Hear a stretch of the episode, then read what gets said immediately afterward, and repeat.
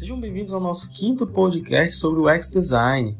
Aqui nós abordamos assuntos que fazem parte da nossa disciplina Experiência do Usuário. Meu nome é Eduardo Barroso e a partir de agora, junto com vocês, alunos e professores da UFAM, vamos conhecer e aprender um pouco mais sobre o UX Research.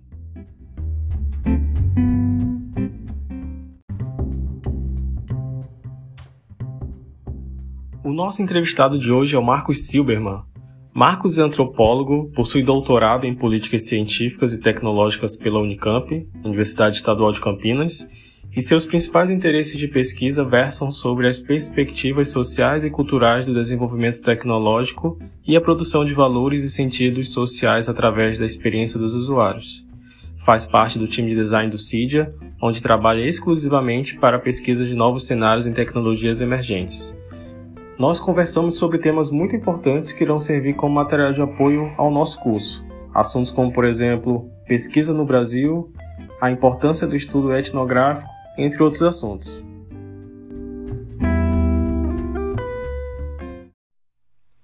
Olá, Marcos, tudo bem? Olá, Eduardo, tudo bem? Marcos, primeiramente nós queremos te agradecer pela sua participação e dizer que ela é muito importante para o objetivo desse projeto, que é disseminarmos cada vez mais o conhecimento da visão dos profissionais que já estão no mercado de trabalho para aqueles que ainda estão vindo. Que ótimo, Eduardo. Eu que agradeço o convite. É, tenho podido acompanhar o trabalho que vocês têm feito em conjunto e eu acho que ele é muito bem-vindo. Queria parabenizá-los. Que isso. Obrigado.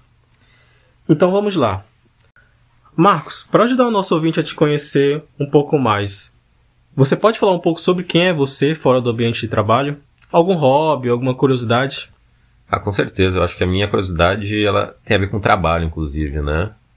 Eu estou UX, UX Researcher agora, né? E só que a minha formação ela é um pouco mais interdisciplinar, né? Ela é um pouco mais aberta. Eu sou formado em ciências sociais, tenho um mestrado em antropologia e o meu doutorado é numa área interdisciplinar chamado políticas científicas e tecnológicas. E por isso que eu me defino como uma pessoa bem curiosa, assim, bem voltada para o múltiplo, né? Para o plural. E então sou, sou, uma, sou uma pessoa bastante curiosa. Eu acho que isso tem tudo a ver, uma curiosidade, com essa minha chegada no campo do design. Legal. E agora, já entrando no assunto design, quem é a sua principal referência?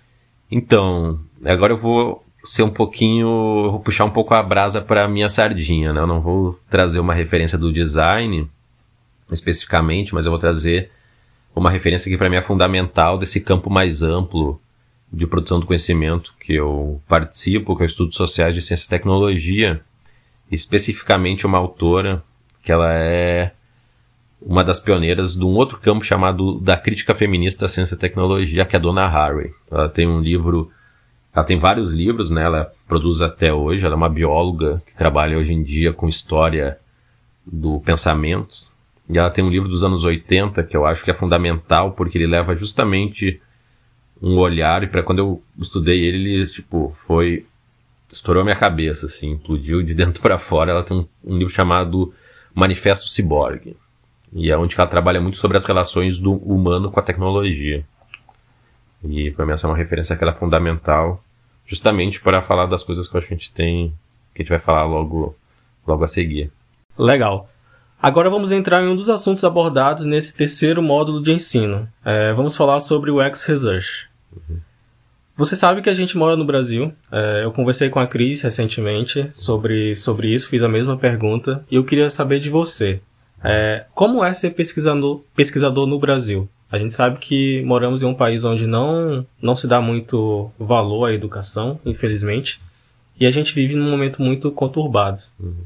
Para você, como é ser pesquisador no Brasil nesse momento?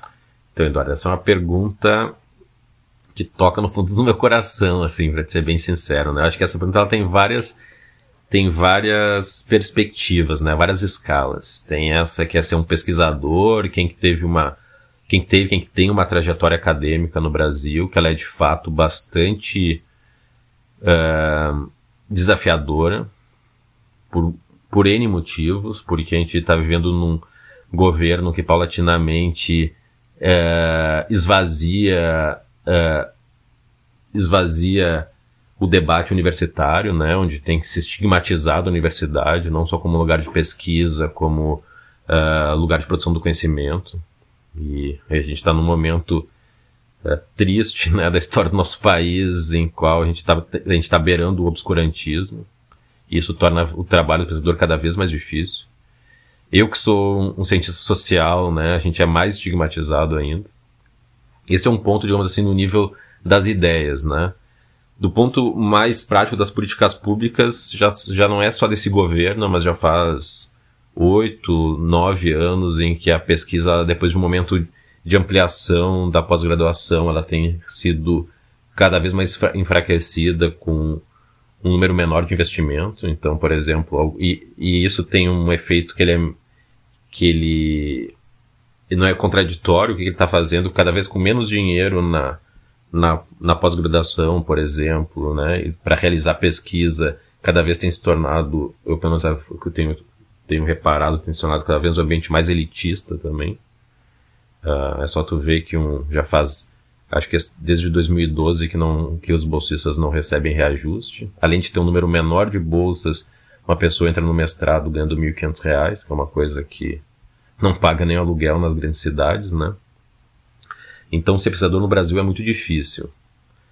Mas falando um pouco da perspectiva de sendo pesquisador de UX no CID, a gente tem uma, uma oportunidade muito interessante, né? Uma, especificamente, assim, eu acho que a gente tem nossos desafios internos, mas de qualquer jeito ainda aqui no Solution, especificamente do CID, se eu puder falar de um jeito mais específico, uh, a gente tem esse, essa, o cultivo dessa visão mais aberta do que seja fazer pesquisa, então a gente tem pesquisadores de várias áreas e um ambiente bastante interdisciplinar para a produção do conhecimento.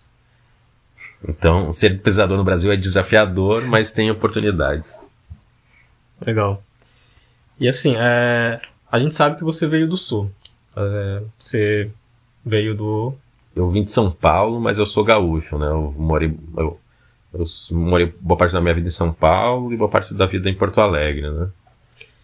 E como foi esse seu primeiro contato é, né, em Manaus? Como foi vir do sul de São hum. Paulo uhum. e chegar até Manaus?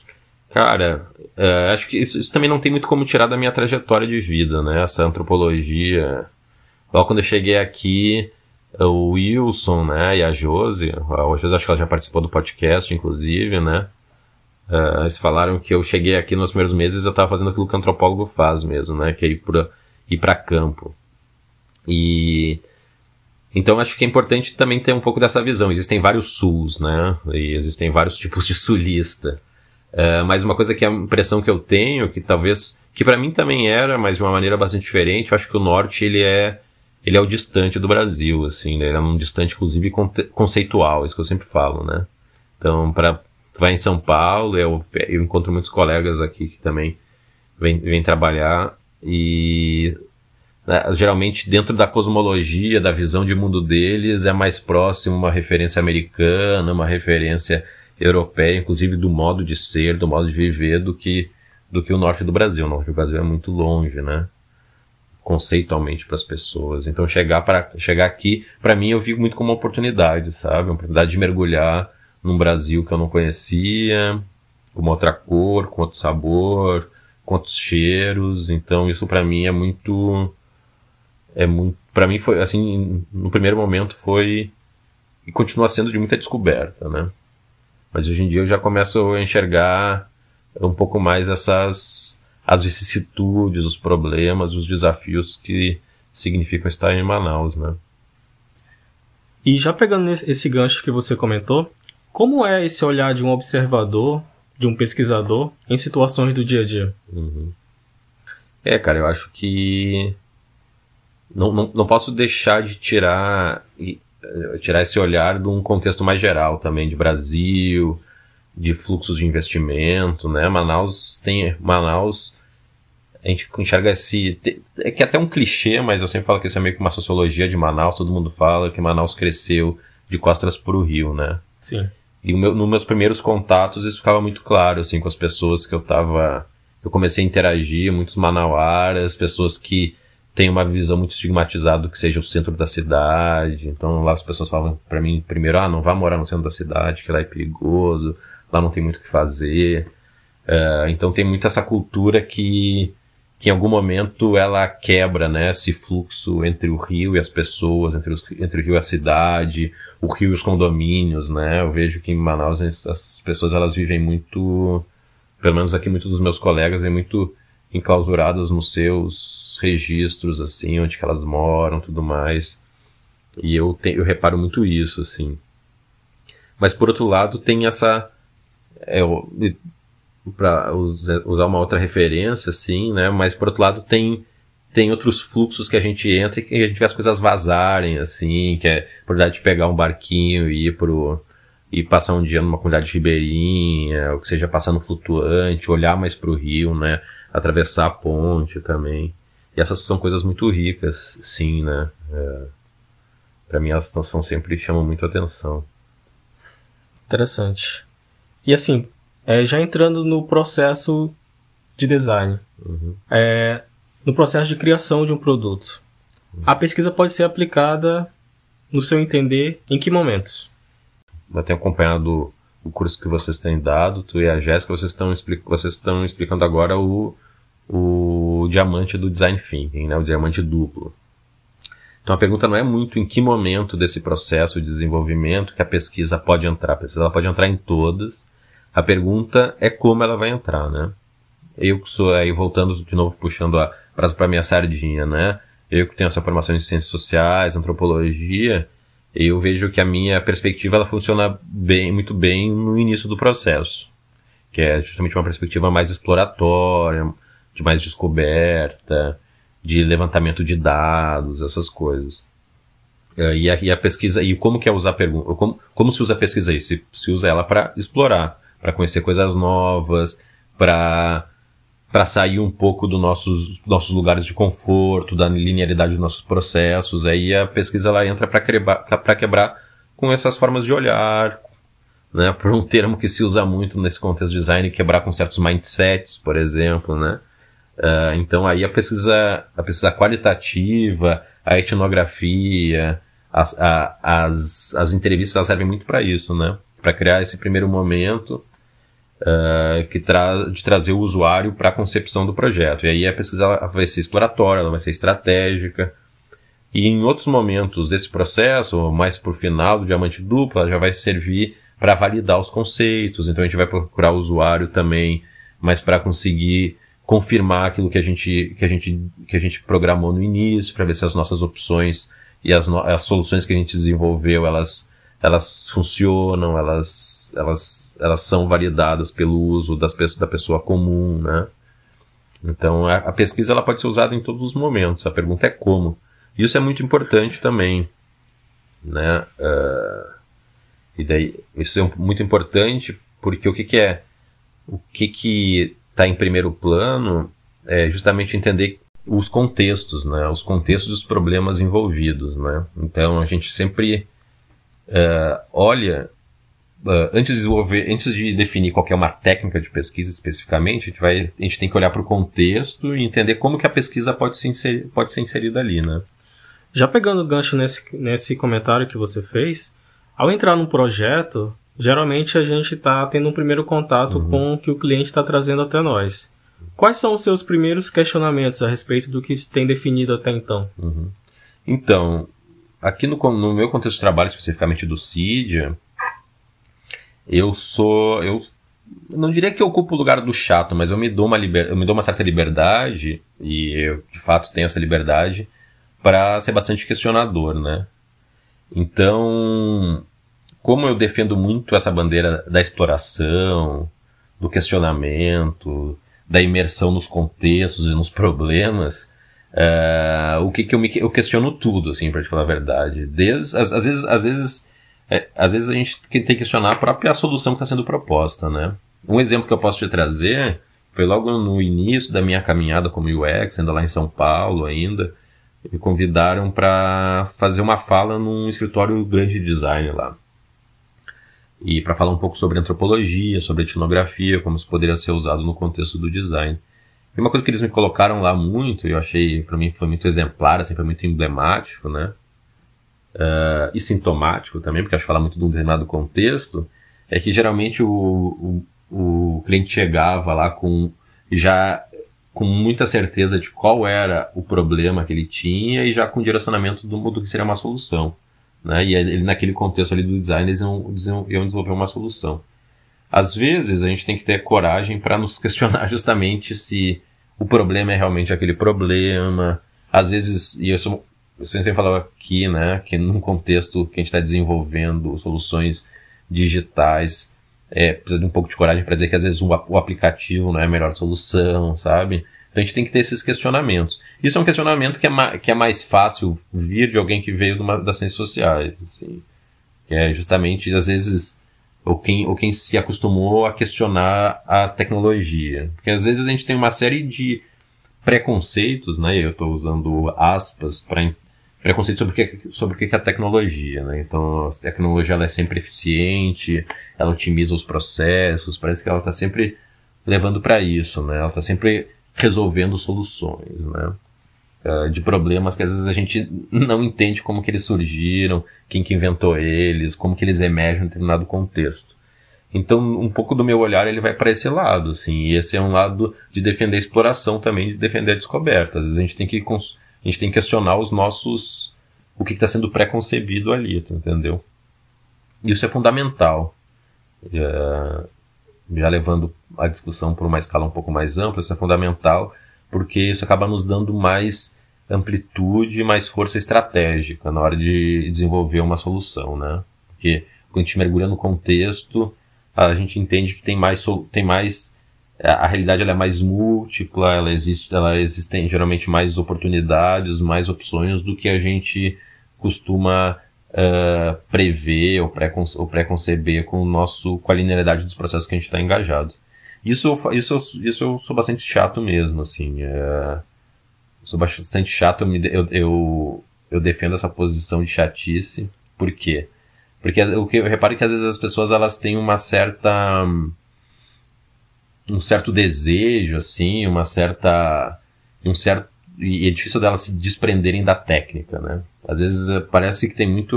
Parece que é um jogo de um para um, assim, né? De um problema, uma técnica para resolver esse problema.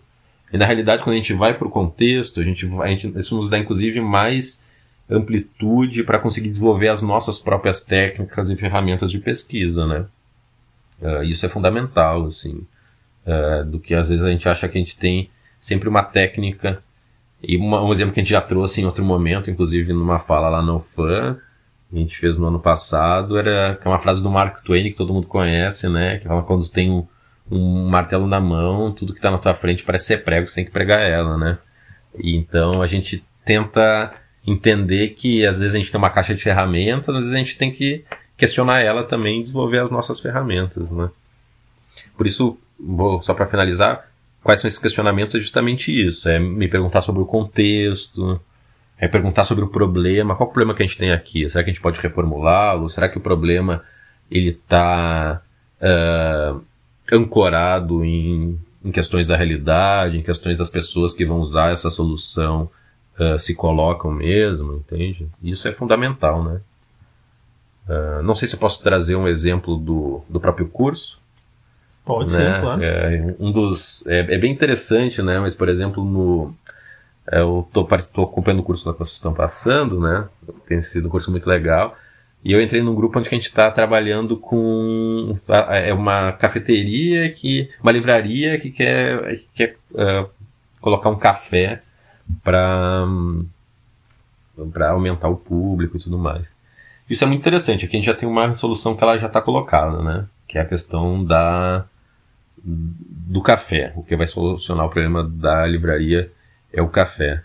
E isso é muito interessante quando a gente olha, por exemplo, para um contexto de Manaus, já voltando um pouco ligando uma coisa com a outra, né, com, aquela, com as suas perguntas iniciais. Quando em Manaus a gente não tem muito esse hábito de cafés com livraria ou livrarias com café, né? Se a gente for pegar o nosso exemplo, são, um, são livrarias de shopping, né? Aquela figura da livraria de bairro que tem que tem um negócio, dois negócios juntos ali, tem lugares que tu vai que vende livros, que, que vai que vende flores, né? E aqui, por exemplo, a gente já pode ampliar esse. A gente amplia esse problema, né? O problema é quando o nosso cliente coloca lá, preciso ampliar o meu negócio, preciso solucionar esse, essa diminuição da entrada de dinheiro, como que eu vou fazer isso? Daí ele, ah, vou, vou começar a vender café aqui também. Mas quando a gente pega esse exemplo, o exemplo do shopping, já, já nos faz um, 500 outras perguntas que elas são, elas são, é, que elas, é, que elas são relacionadas à questão do contexto, né? Por que, que a gente, por que, que essa nossa referência é a, são as livrarias de shopping, por exemplo? O que acontece com as livrarias de bairro? Como que elas fazem para sobreviver? Como que eu faço para as pessoas frequentarem, saírem um pouco desse ambiente do shopping para frequentar uma uma livraria que fica num bairro, tomar um café, ler um livro e tudo mais, né? São questões de hábitos, de costumes, de valores, que elas falam muito mais sobre um contexto amplo, né? E que é importante a gente conseguir olhar quando a gente vai realizar uma pesquisa. Sempre dar uns passos atrás para tentar entender o porquê. Exatamente. Essa questão da exploração que, a gente tava, que eu estava falando no início, assim, de um jeito um pouco mais. um pouco mais ao passar é justamente isso. A exploração é, é dar um passo atrás, né? É, a, a, exploração, ela faz sentido quando a gente... Ela, ela, tem até um... Eu, isso eu também é, faço, faço a defesa, assim, né? Mais uma defesa de que a exploração, ela, ela, ela também ela é um passo de humildade metodológica, digamos assim, sabe? Isso não é um conceito meu, assim, tem, tem vários uh, filósofos e pesquisadores em história, em sociologia, que eles lançam um pouco esse conceito de, de uma certa humildade que nos coloca em relação com as coisas, nos coloca em perspectiva com as coisas, né? Porque a gente tava, eu fiz um pouco daquela crítica inicial da tecnologia, dos valores que aparentemente a tecnologia ela carrega consigo, e são valores que eles são historicamente muito localizáveis, né? São valores muito modernos, assim, que acham que, por exemplo, que a tecnologia uma mesma solução tecnológica, ela funciona em todos os lugares, da mesma maneira. Quando a gente olha ele, quando a gente olha a tecnologia em relação com as pessoas, a gente vai ver que as pessoas se apropriam daquela tecnologia de diversas maneiras. Então, quando a gente dá esse passo atrás e permite explorar, a gente está se permitindo justamente isso, né? Entender que o campo nos surpreenda, entender que aqueles conceitos que a gente tem ali inicialmente, eles não, eles vão ser tensionados, eles vão ser colocados em xeque. Então, precisa um pouco de coragem para fazer isso. Mas é, é fundamental, inclusive para colocar em xeque muitas relações de poder que são, que são geradas e são reproduzidas através do desenvolvimento, do desenvolvimento tecnológico também. Assim. Isso é, é uma postura quase revolucionária, inclusive. Legal. E assim, e para você, qual a importância dos métodos de pesquisa de design em um processo de criação de uma solução, nesse momento que você acabou de comentar? Então, é...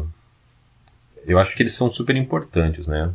Mas eles são importantes quando a gente consegue sair um pouco desse paradigma do martelo, sabe? Paradigma das técnicas. Eu vejo que as, isso que eu já te falei anteriormente, eu vejo que as pessoas são muito presas às técnicas de pesquisa, né? Então tem ali uma um manual das técnicas e eles vão eles vão para lá tentando dar essas essas respostas para os problemas que estão sendo colocados. Mas geralmente quando a gente amplia um pouco nossos, a capacidade de compreensão dos nossos problemas, uh, os métodos eles são sempre uh, os métodos e as técnicas a gente ganha o poder de sintonizar eles, de desenvolver eles para os nossos problemas, né? Isso é muito legal. Eu acho que é uma é quase um artesanato da pesquisa, né? Tipo, de pegar e entender que as técnicas elas não estão prontas, que elas são construídas em contexto, né? É, a gente estava trabalhando junto eu e tu durante a pandemia, né? À distância, em home office, foi foi colocado ali uma série de desafios de realização de pesquisa durante aquele contexto pandêmico, né? De que a gente continua, né? Ainda estamos em pandemia, mas naquele momento o trabalho remoto estava muito mais colocado né, em jogo. E a gente precisou desenvolver técnicas, que eram sim técnicas que vinham do design, que vinham das ciências sociais, mas que eles faziam, mas que eles não faziam sentido aplicados uh, diretamente. Assim, a gente precisou desenvolver uh, técnicas novas, setups novos para poder realizar aquilo. E, e, é e, foi, um, e foi um momento muito intenso. A gente ainda tem que. Tem aquela promessa de escrever alguma coisa sobre isso, que a gente fez um teste de usabilidade, que é um momento mais final do, do, do, do diamante duplo, que é para validar uh, certas interações que a gente tinha desenvolvido no contexto do projeto. A gente também desenvolveu técnicas exploratórias, né, muito interessantes, por exemplo, que é de realizar um diário de uso, que é acompanhar o uso de um o uso durante uma semana, dez dias, né, com processo de, de preenchimento de diários e de conversa com os usuários. A gente desenvolveu essas técnicas à distância, porque elas tinham que fazer, elas tinham que fazer sentido para aquele contexto, né? Para aquele contexto em que nos ajudou a formular as perguntas de pesquisa, mas também as formas que a gente ia realizar. Uh, então essa a importância é fundamental, só que ela tem que ser, volto a dizer, ela tem que ser sempre olhada em contexto, né? E eu vou sempre fazer essa defesa, assim.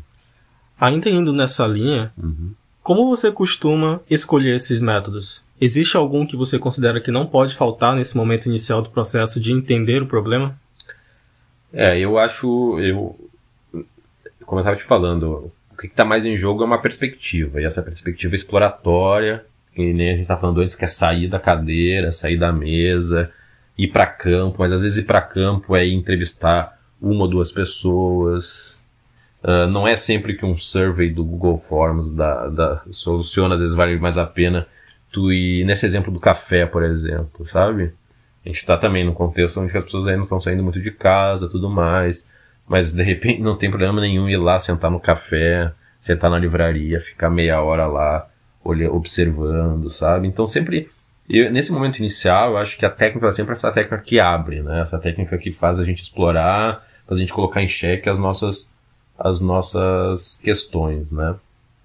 Ela faz nos colocar um, colocar em xeque aquilo que a gente acha, aquilo que a gente tem certeza.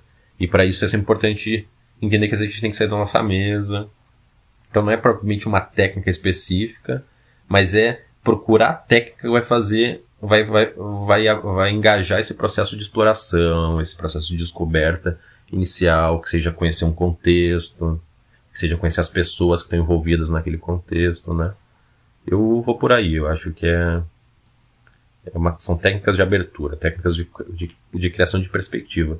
Só se, eu, só se eu puder te acrescentar mais uma coisinha, Uh, eu acho que uma forma que o, o, designer ele tenta, ele tenta solucionar isso, não isso, isso é crítico, mas é importante também entender o próprio conceito de empatia. Em algum, em algum momento ele vai tentar dar essa, conta dessa, dessa abertura, né? dessa abertura para o usuário, dessa quebra do processo de desenvolvimento e de inovação tecnológica. Eu acho que nesse contexto que a gente está, de um instituto, um contexto corporativo também, acho super importante que o design ele se valha dessa, dessa posição, uma posição que ela é, é ela é contextual e ela é política também, sabe? Que é de olhar assim, olhar para as pessoas, olhar para os usuários. Então, o design, ele, eu, eu entendo que ele, ele ocupa esse espaço e ele defende esse espaço. E por isso que, e por isso que as nossas ferramentas, nossas técnicas mais fortes, as nossas armas de luta tem algum sentido aqui, sabe? De abrir o processo. E, precisa, e precisa de uma luta para fazer com que as pessoas olhem para fazer com que as pessoas que estão dentro do projeto e as pessoas que estão fora dele. É necessário, sabe? Uma certa luta, um certo esforço, uma certa defesa contínua. E a gente tem que procurar essas técnicas que permitam abrir, sabe? Permitam questionar, permitam explorar. É por aí que eu vou. Legal. É um bom caminho. É um bom caminho, Brito. Sim. E assim, a gente, durante o curso, nós falamos um pouco sobre pesquisas qualitativas e pesquisas quantitativas. Na sua opinião, onde usar cada uma delas? É uma ou outra, ou eu posso trabalhar com as duas? Não, a minha resposta é que a gente deve trabalhar com as duas, né? A gente deve trabalhar com as duas e nos dois sentidos, digamos assim, da quant para qual e da quali, da quali para quant, no sentido de que elas não elas respondem coisas diferentes, né? E a gente não pode criar a. A gente não pode criar a ilusão de que um, numa boa pesquisa a gente vai conseguir resolver as questões só com um tipo de, de dado, né? Então isso é muito importante olhar em primeiro plano. Geralmente no meu trabalho, eu que tenho esse viés que é mais qualitativo, né? Não domino tanto as técnicas de analytics, por exemplo. Eu uso muito os dados, tanto uh, os dados quantitativos, eu uso eles muito, eles são muito importantes também para descrever, para mapear contextos, sabe? Por mais que eles não nos ajudem a mapear valores, hábitos das pessoas que sejam muito muito muito importantes, eles até podem nos ajudar a mapear, mas num sentido muito amplo, assim. E quando a gente faz uma pesquisa, a qualidade do dado é gritante, né? Uh, mas ela nos usa, é, essa esse trabalho duplo, sabe, de construir uh, construir contextos através dos dados quantitativos é muito bom, né? Por exemplo, vou te trazer mais um exemplo, né? A gente tem agora pesquisando alguns hábitos das pessoas com relação a tirar fotos, editá-las e compartilhá-las. É muito interessante quando a gente faz uma pesquisa qualitativa a gente elege, a gente, a gente recorta uma amostra X, dessa amostra a gente enxerga certos perfis e a gente vai conseguir mapear, por exemplo, através do diário de uso, hábitos dessas pessoas num certo período longitudinal, assim. Vou pegar uma semana, dez dias, e isso vai ser muito legal, vou pegar variações, eu vou conversar com as pessoas, elas vão me explicar o que, motiva elas e tudo mais. Mas, por exemplo, é, é, é super relevante eu ter um, dados quantitativos que me mostrem, por exemplo, uh, faixas etárias, por, sabe, faixas etárias dos usuários, qual que é o maior, qual, qual que é o maior índice de compartilhamento, horários do dia, temas que as pessoas compartilham, períodos uh, uh, em determinado período, isso são os dados quantitativos que me dão, sabe? Uh, a distribuição no país, por exemplo, é muito importante eu entender que tem uma distribuição de compartilhamento de mídia diferente do sudeste do país do que para do que no, no norte do país. Uh, o próprio parece são coisas óbvias, mas por exemplo tinha uns, tem um pessoal no Rio de Janeiro que trabalha com os dados muito interessantes de compartilhamento, né? Uh, as diferenças, por exemplo, quando, te, quando as pessoas tinham aquelas as manifestações de 2013, daí mostrar como que certas postagens elas aglomeram pessoas no Twitter, no Facebook na época, na época o Instagram não era muito não era muito usado. E é muito interessante entender como essas coisas, elas, como esses dados, eles se aglutinam, como eles se concentram. Então me dá um mapeamento muito interessante do contexto, sabe? Mas é muito mais isso, em conseguir fazer essa ida e vinda entre o quant e o quali do que achar que uma pergunta, uma pesquisa, ela vai, ela vai ser só quantitativa ou só qualitativa, né? Legal. E assim, já entrando num assunto que você domina muito bem, uhum. estudo etnográfico. Para você, o que é um estudo etnográfico e o que ele agrega no valor de uma pesquisa? Bom, Bom Eduardo, o que é um estudo etnográfico é uma pergunta bem interessante. Uh, eu vou usar um pouco da minha da minha experiência própria, assim, como estudante também, né? Mais do que trazer aqui referências do que seja etnografia. Uh, eu acho que é muito legal porque a etnografia a gente, a gente aprende fazendo e é evidente que a gente vai. É evidente que tem muita literatura de metodologia uh, e que é muito legal. Porque eu aconselho que as pessoas leiam, inclusive, porque a etnografia ela foi. Ela é uma ferramenta que ela foi se. Ela foi se abrindo, foi se complexificando durante o tempo, né? Mas logo quando a gente começa a graduação, a gente faz duas coisas. A gente lê o, um autor polonês que ele que ele é considerado um dos pais da etnografia clássica, que é o Bronislaw Malinowski, que ele era professor na London School of Economics, então ele é um polonês que estava lá na trabalhando na Inglaterra e é muito bonito, ele tem um livro que se chama Os Argonautas do Pacífico Sul.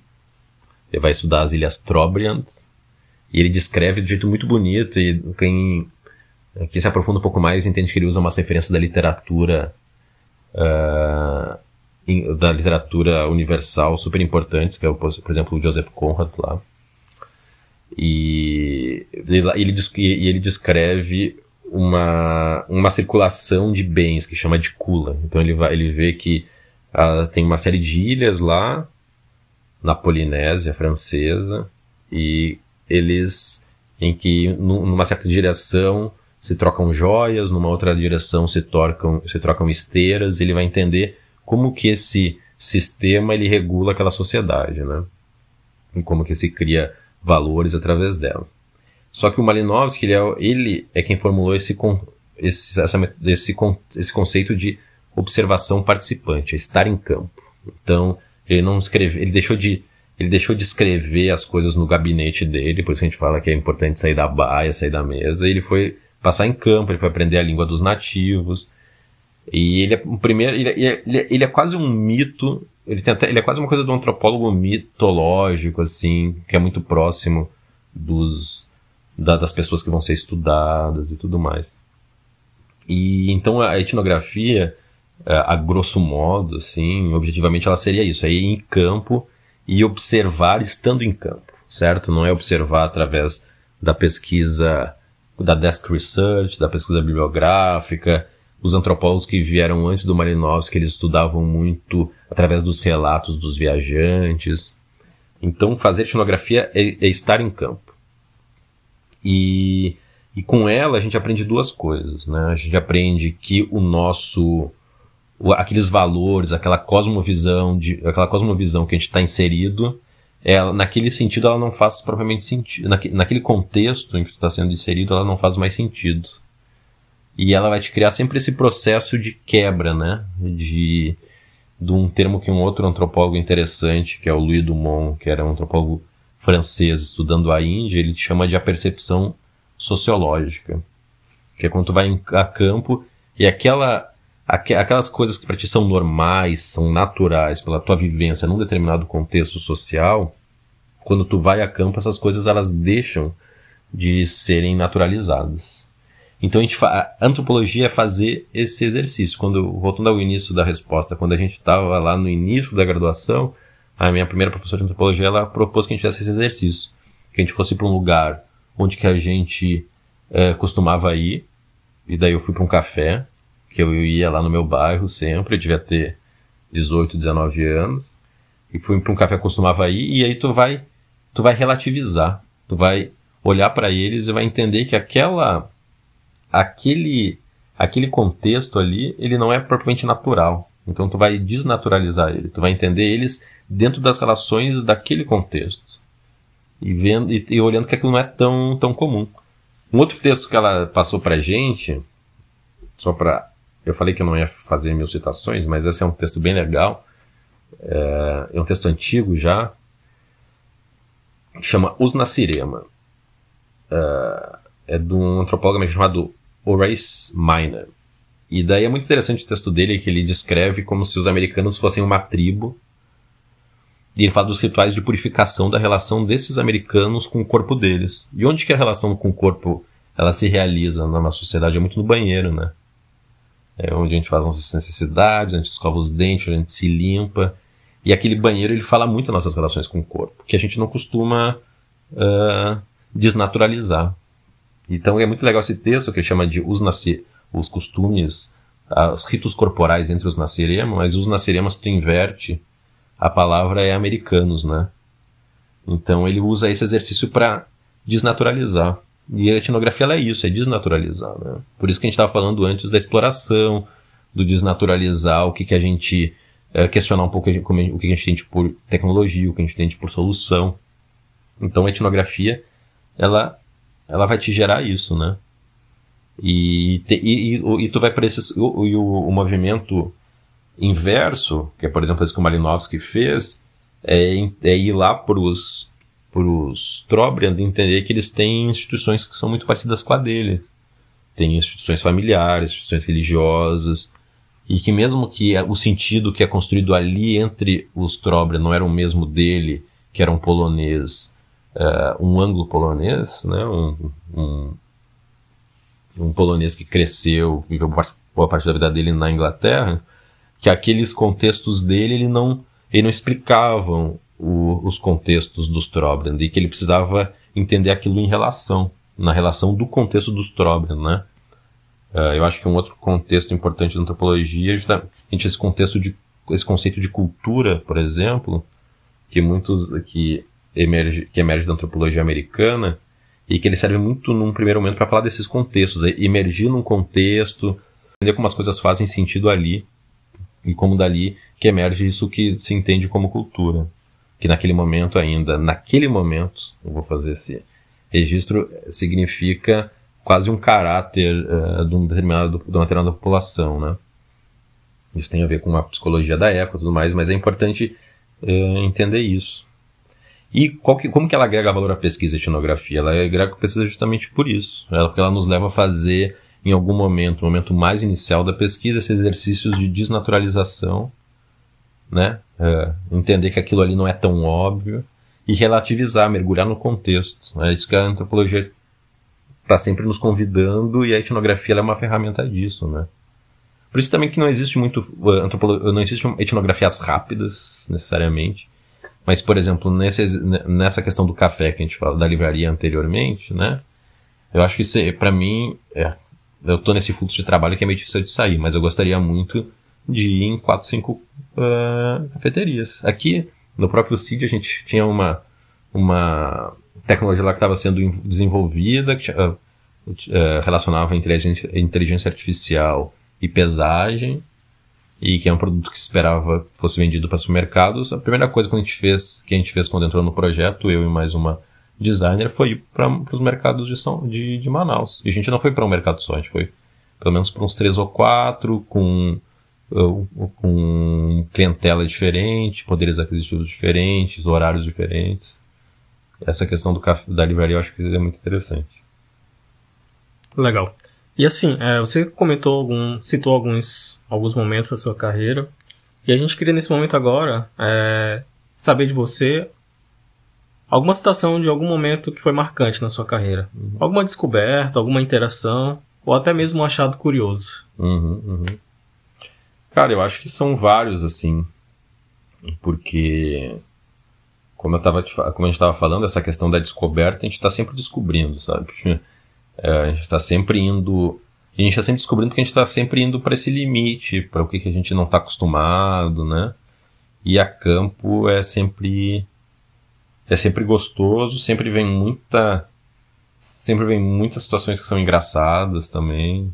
Tu conhece pessoas que são muito interessantes, das pessoas mais mais é, complexas, as mais simples, sabe? Aquela pessoa assim que tu que às vezes é super pomposa para falar contigo, até aquela pessoa que tu cria uma conexão muito rápida com ela. Então, aqui isso é, é, é sempre é sempre a via desse caminho, assim. Eu posso te dar alguns exemplos. Um para mim que é sempre marcante, por exemplo, é do meu TCC, do meu trabalho de conclusão de curso.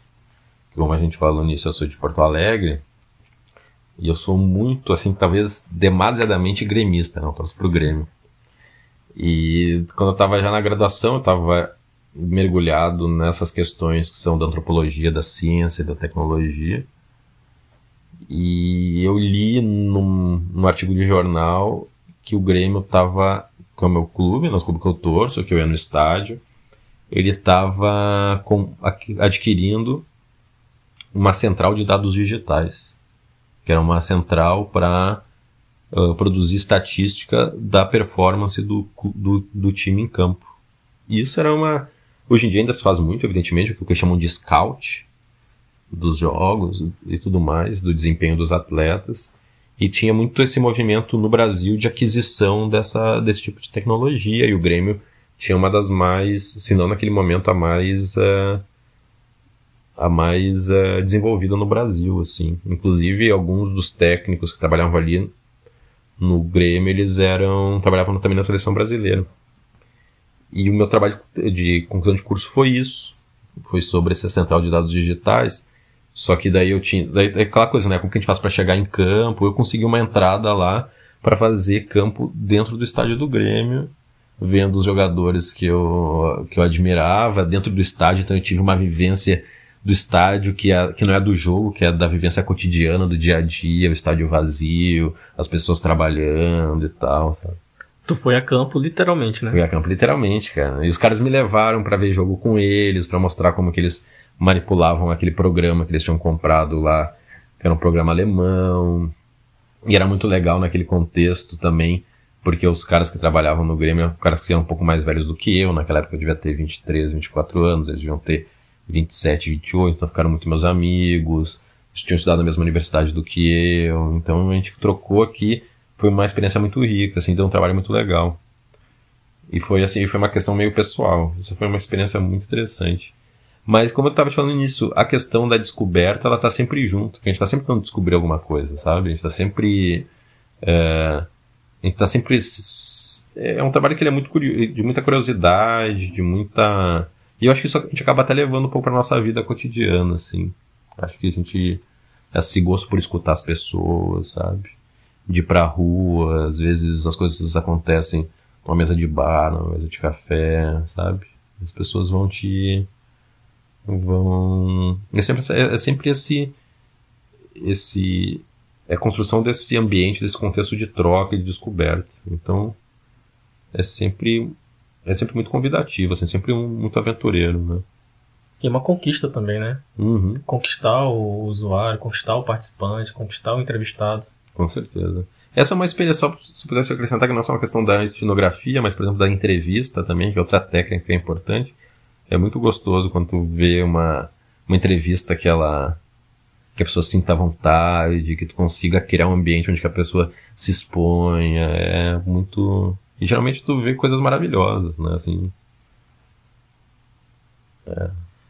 Legal. E assim, agora chegamos naquele momento da entrevista onde fazemos as mesmas perguntas para todos os convidados, para que os nossos ouvintes possam ter uma base sólida de referências sobre o design. Uhum. Então, Marcos, conta pra gente qual foi o seu maior desafio na carreira até hoje e como você superou? Ah, cara, o meu maior desafio eu penso muito em dois, né? Tem um antes de Manaus e outro depois de Manaus. O primeiro, antes de Manaus, é a própria pós-graduação, a vida de pesquisa, aquilo que a gente estava falando muito no início, né? As pessoas, elas, quando a gente termina uma pós-graduação, uh, normalmente a gente termina com um certo vazio, assim, né? Porque é um, é um caminho difícil, é um caminho solitário também, o caminho da escrita, mas por outro lado ele também é um caminho que no contexto brasileiro geralmente é desvalorizado, né? Então tem muita gente que acaba um mestrado, um doutorado, e você vê toda aquela, aquela energia enga, engajada ali, e depois se sente um tanto sozinho. isso, é, isso é verdade, assim, isso, inclusive no meu campo também de pesquisa, no doutorado, foi bastante desafiador, assim, porque ele não andou muito da forma como eu planejava, sabe? Gente teve um contexto político ali que fez as, que as pessoas não se apresentassem muito no início quando eu procurava elas, no determinado, depois passou um momento, a coisa se arrefeceu e elas e eu entrei em contato com elas de novo e daí assim, em questão de três, quatro meses eu fiz umas 30 entrevistas assim, pipoquei entre São Paulo, Brasília, Rio de Janeiro, fiz entrevistas com pessoas fora do, fora do Brasil e isso foi muito desafiador assim, uh, esse contexto todo. E tem, esse, e tem esse outro desafio, que é esse desafio de vir da antropologia para o UX, né? Que é um desafio que eu tô que eu tô vivenciando agora. Só que ele é muito interessante, porque como eu estava falando para ti, eu acho que essa, o tipo de pesquisa que eu faço, ela faz muito sentido aqui dentro. Mas ainda tem algumas qualidades que eu tenho que que eu estou tentando assumir, que eu estou tentando desenvolver agora que são muito voltadas, por exemplo, à parte de, de UI, por exemplo, que são que é um vocabulário que eu quero adquirir e que eu acho que um bom UX researcher ele, ele quando ele sabe uh, quando ele sabe quando domina muito bem todas essas técnicas ele consegue participar de todas as fases do diamante duplo bem, né?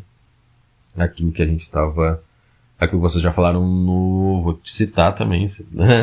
no, no curso, aquela tua, aquela tua diferença dos profissionais. É um profissional em T, o especialista, o generalista, né?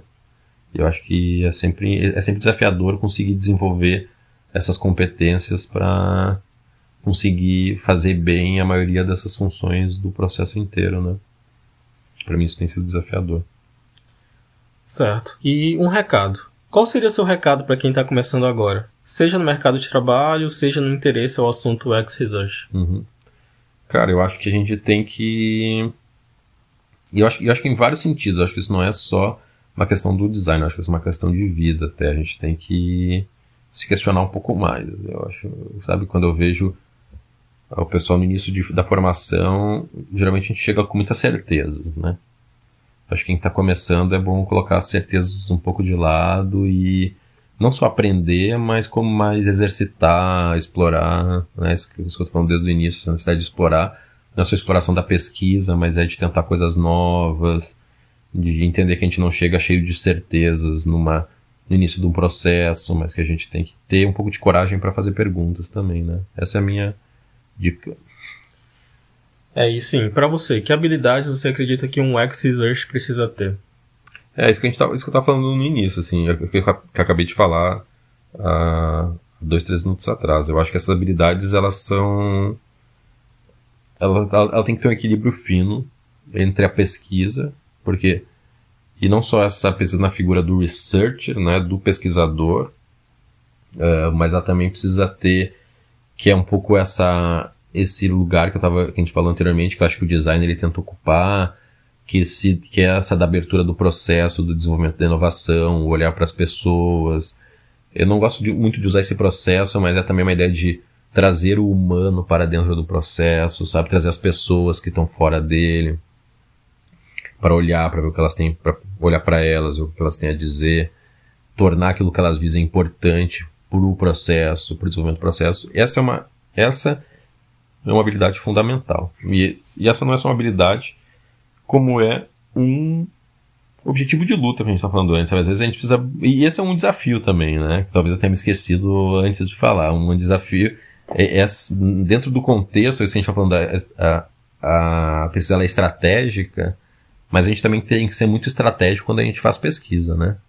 Que é puxar a mão das pessoas e dizer, olha, isso aqui é importante também uh, negociar, saber negociar com clientes, saber negociar com o PO, uh, eh, mostrar, desenvolver uma pesquisa que seja relevante para eles, assim, precisa bem negociada, bem dialogada com os diferentes stakeholders do projeto, né, que é uma coisa que vocês têm falado bastante na, no curso de vocês, eu acho que esse é um super desafio.